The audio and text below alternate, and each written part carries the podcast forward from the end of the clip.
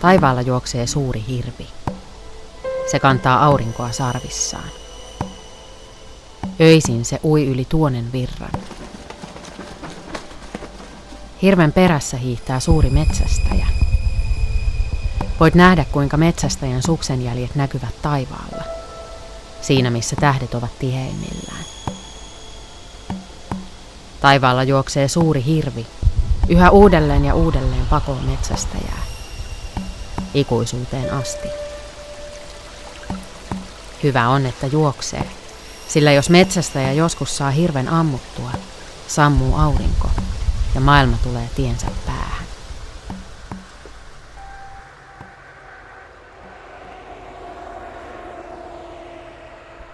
Meille hirvi on tuttu eläin. Se elää teiden varrella, keltaoranssissa kolmiossa ja liikkuu aina oikealta vasemmalle. Siellä se elelee kaikessa rauhassa eikä siihen tarvi kiinnittää mitään huomiota. Paitsi joskus, jos se tulee sieltä kolmiostaan pois, tien laitaan tai tielle, jos ei ole jo liian myöhäistä. Meidän muinaisille esi-isillemme hirvi merkitsi kaikkea – se merkitsi elämää ja Jumalaa, hengissä selviämistä. Luultavasti hirvien takia me muutimme tänne pohjoiseen. Hirvet tulivat ensin ja me perässä. Oli kylmää ja karua, mutta oli myös ruokaa. Kiitos siitä, hirvet. Vähän ironisestikin. Tarina aurinkoa sarvissaan kantavasta hirvestä on kosmologiaa selittävä myytti, joka tunnetaan useilta pohjoisilta kansoilta. Luultavasti samankaltainen uskomus on ollut meidän esi-isillämme. Sitä on kerrottu Siperiassa ja se tunnetaan saamelaisten perinteessä. Välillä hirveä taivaan kannella jahtaa karhu, välillä metsästäjä. Ikuisella jahdilla on selitetty tähtikuvioita, yön ja päivän vaihtelua ja linnunradan merkitystä – Mansien mukaan linnunrata syntyi, kun Jumala loi maan päälle kuusijalkaisen hirven tai peuran. Eläin oli liian nopea ihmisen pyydystettäväksi, joten hän pyysi metsänhenkeä avuksi. Pitkän hiihdon jälkeen metsänhenki sai hirven kiinni. Hän katkaisi siltä kaksi jalkaa. Nyt ei hirvi enää ollut liian nopea. Ihminenkin voisi sitä metsästää. Hirvestä tuli otavan tähdistä, ja linnunrata jäi metsän hengen laduksi. Kalevalasta löytyy kertomus hiidenhirven hiihdännästä. Se on sukua näille tarinoille, joissa taitava hiihtomies saalistaa yliluonnollista hirveä. Sanoi Pohjolan emäntä. Enpä anna tyttöäni miehille mitättömille, urohille joutaville. Äsken tyttö ja Anele, kuulustele kukkapäitä, kun sä hiihät hien hirven hiien peltojen periltä. Lemminkäinen himoitsee Pohjolan neitoa, mutta louhi, Pohjolan emäntä suhtautuu ukkomieheen penseästi.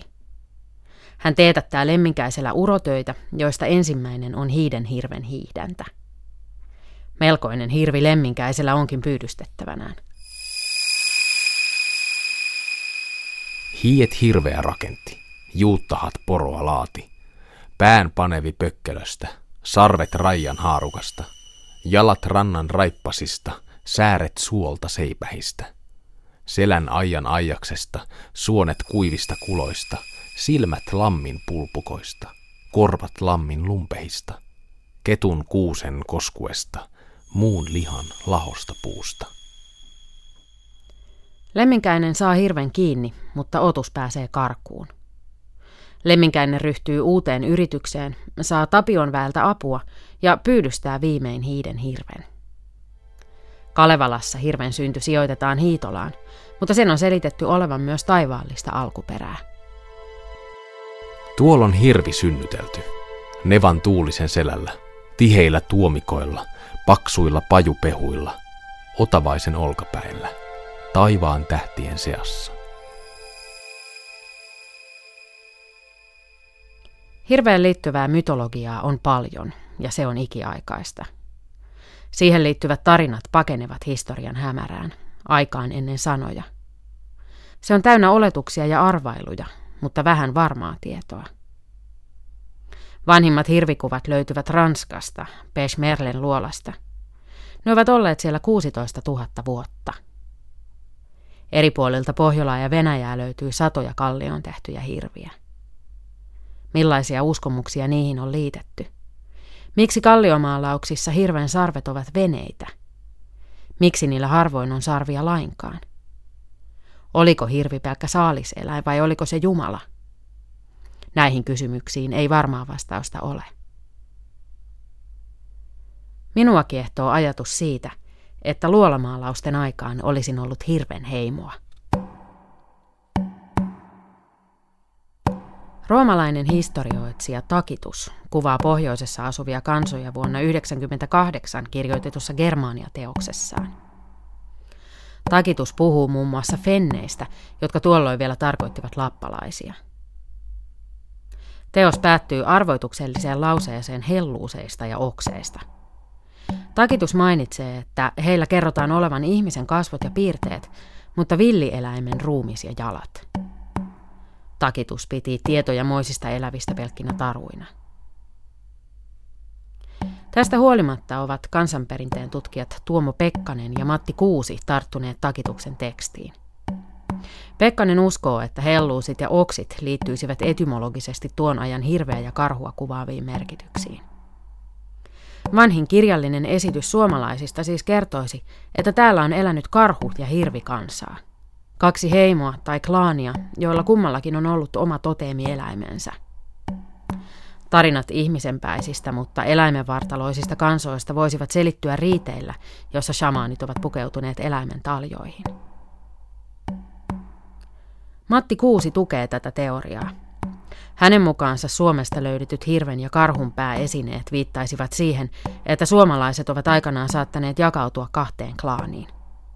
Hirvestä polveutuneet olisivat asuneet Länsi-Suomessa, karhun klaani puolestaan idässä.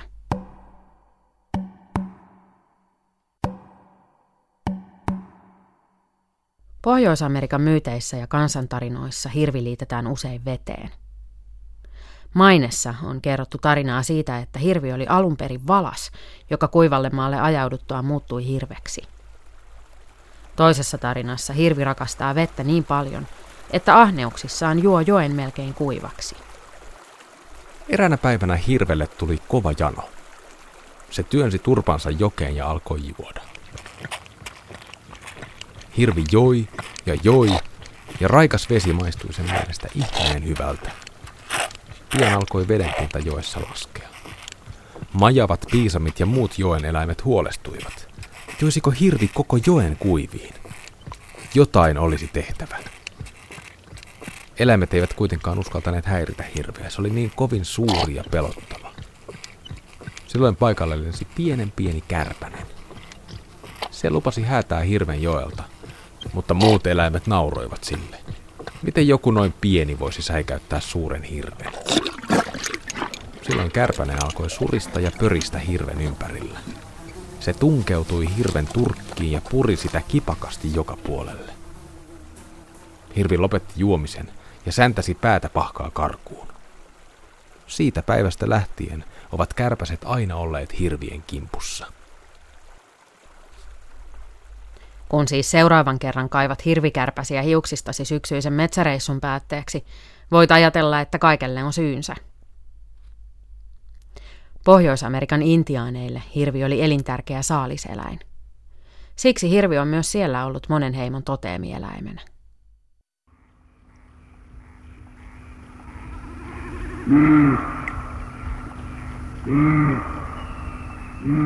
Etelä-eurooppalaisille hirvi oli outo ja tuntematon pohjoisten metsien hirviö.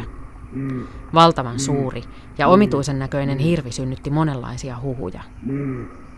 Itse Julius Caesar kirjoitti vuonna 53 ennen Kristusta, että Herkynian metsässä, suunnattoman suuressa pohjoisessa erämaassa, elää otus nimeltä Alkes. Tämän eläimen kerrottiin olevan äärettömän nopea ja todella arka. Tämä teki sen metsästämisen lähes mahdottomaksi. Kesar kertoi myös, ettei tämän eläimen jaloissa ollut lainkaan niveliä. Sen kulku oli siksi kankeaa, eikä eläin pystynyt käymään makuulle. Alkeshirvien oli nukuttava seisaallaan puuhun nojaten. Tämä seikka helpotti muuten niin nopean eläimen metsästämistä.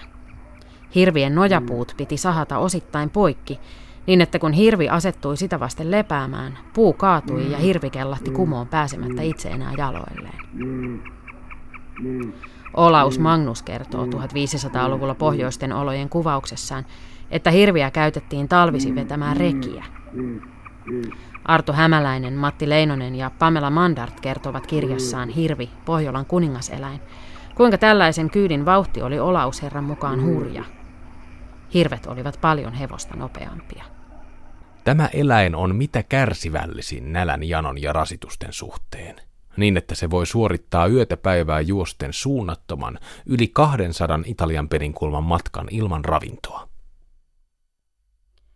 Vielä 1700-luvun metsästysoppaassa hirvellä uskottiin olevan leukapussissaan vesivarasto. Metsästäjän ahdistellessa hirveä partapussin vesi kuumeni ja hirviroiski tuli kuumaa vettä ahdistelijoidensa päälle. En tiedä, oliko Olaus Magnuksen kuvaus hirvikyydistä totta, mutta entisessä Neuvostoliitossa hirviä yritettiin kesyttää kotieläimeksi. Liha- ja maidon tuotantoon, mutta myös veto- ja kantojuhdiksi. Tämä selviää kirjasta Hirvi, Pohjolan kuningaseläin. 30 vuotta sitten ilmestyneen artikkelin mukaan hirviä ihmisen seuralaisiksi opetettaessa ensimmäisenä tehtävänä oli poistaa eläimen vaistomainen ihmisen pelko. Sitten voitiinkin jo siirtyä eläinten ryhmäharjoitusmetodiikkaan. Työeläimeksi kasvatettava hirvi oli saatava tottumaan liekaan, valjaisiin ja satulaan. Laajemmin ottaen tavoitteena oli kesyttää harvinaistuvia kavio- ja sorkkaeläimiä ja pelastaa ne siten häviämästä sukupuuttoon. Viime aikoina hirven kasvatusprojekteista ei ole enää kerrottu.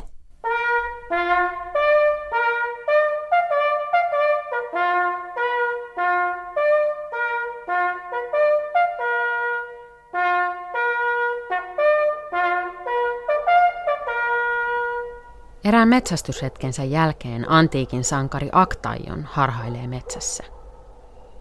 Hän saapuu lammelle, missä metsästyksen jumalatar Diana on kylpemässä nymfiensä kanssa.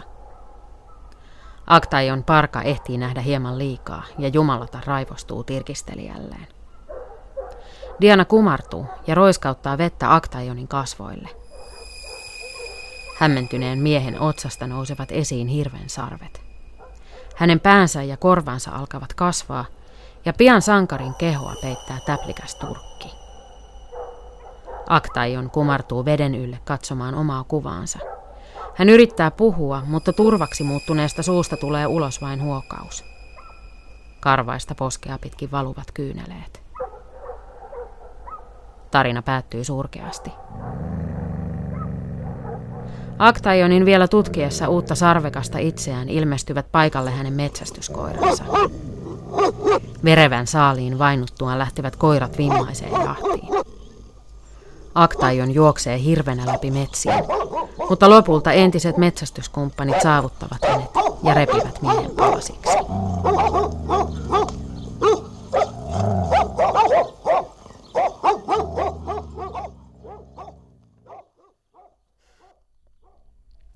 Mytologisen sarvipään lajimääritys vaihtelee sen mukaan, missä tarina on kerrottu.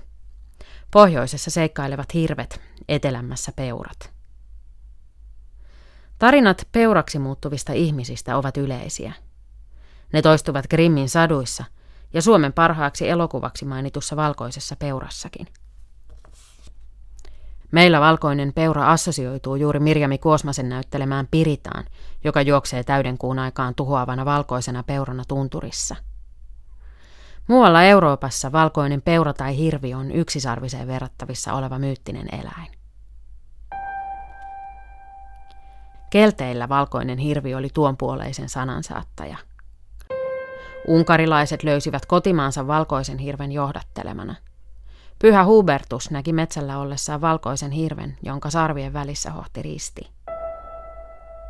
Kuningas Arturin tarinoissa metsästetään valkoista hirveä, jota on mahdotonta saada kiinni. Pyöreän pöydän ritarit lähtevät hirven perään kerta toisensa jälkeen, aina turhaan. Valkoinen hirvi symboloi ikuista etsintää ja ihmisen haikailua saavuttamattoman perään. Valkoinen hirvi seikkailee myös tämän päivän tarinoissa. Sen perään säännätään C.S. Lewisin Narnia-kirjoissa, Peter Jacksonin elokuvaversiossa Tolkienin Hobbitista ja Elder Scrolls Skyrim pelissä. Kun Harry Potter loihtii taikasauvastaan ankeuttajia torjuvan suojeliuksen, laukkaa esiin kimaltavan valkoinen uroshirvi. Suomesta hirvi metsästettiin lähes sukupuuttoon 1800-luvun lopulla. Me olimme tuhota entisen jumalamme. Nyt se on kuitenkin palannut. Tällä hetkellä metsissämme vaeltaa noin 80 000 hirveä. Hirvi on silti helppo unohtaa. Meille, jotka emme metsästä, se on enää vain kuva liikennemerkissä. Kaksiulotteinen, eloton. Aina aika ajoin hirvi kuitenkin muistuttaa olemassaolostaan ja jumaluudestaan.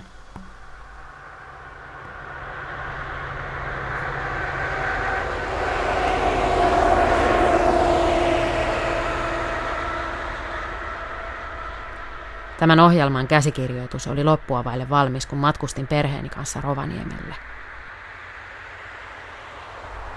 Kemin ja Rovaniemen välillä ajellessa alkoivat vastaan tulevat autot välkyttää valojaan. Hiljensimme vauhtia. Olen aiemminkin nähnyt hirven autoillessani. Tienvarren pellolla ruokailemassa tai rauhallisesti ylittämässä tietä jossain kaukana edessä. Tämä kerta oli toisenlainen. Valtava uroshirvi laukkasi metsästä tielle.